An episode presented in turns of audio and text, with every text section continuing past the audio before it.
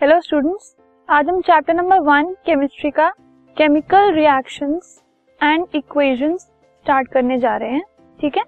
इस चैप्टर के अंडर हम जो जो टॉपिक्स स्टडी करेंगे, उसका एक आउटलाइन है हमारे पास।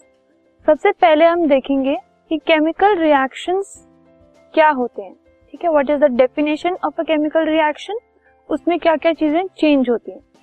After that we will see some examples of chemical reactions कुछ डेली लाइफ एग्जाम्पल्स और कुछ लेबोरेटरी एग्जाम्पल्स हम देखेंगे ऑफ़ केमिकल रिएक्शंस उसके बाद केमिकल रिएक्शंस के हम कैरेक्टरिस्टिक्स स्टडी करेंगे कि क्या क्या चीज़ें कैरी आउट होती हैं जब हम कोई भी एक केमिकल रिएक्शन कंडक्ट करते हैं।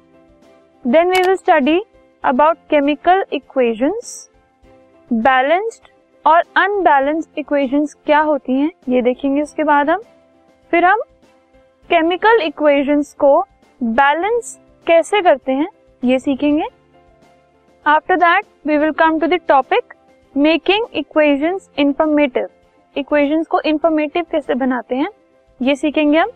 Then we have types of chemical reactions कितने टाइप के केमिकल रिएक्शंस हैं, ये देखेंगे। उनकी ब्रीफ डिस्क्रिप्शन उनके examples and then will be done with the chapter So, let us now move on to our first topic, that is chemical reactions.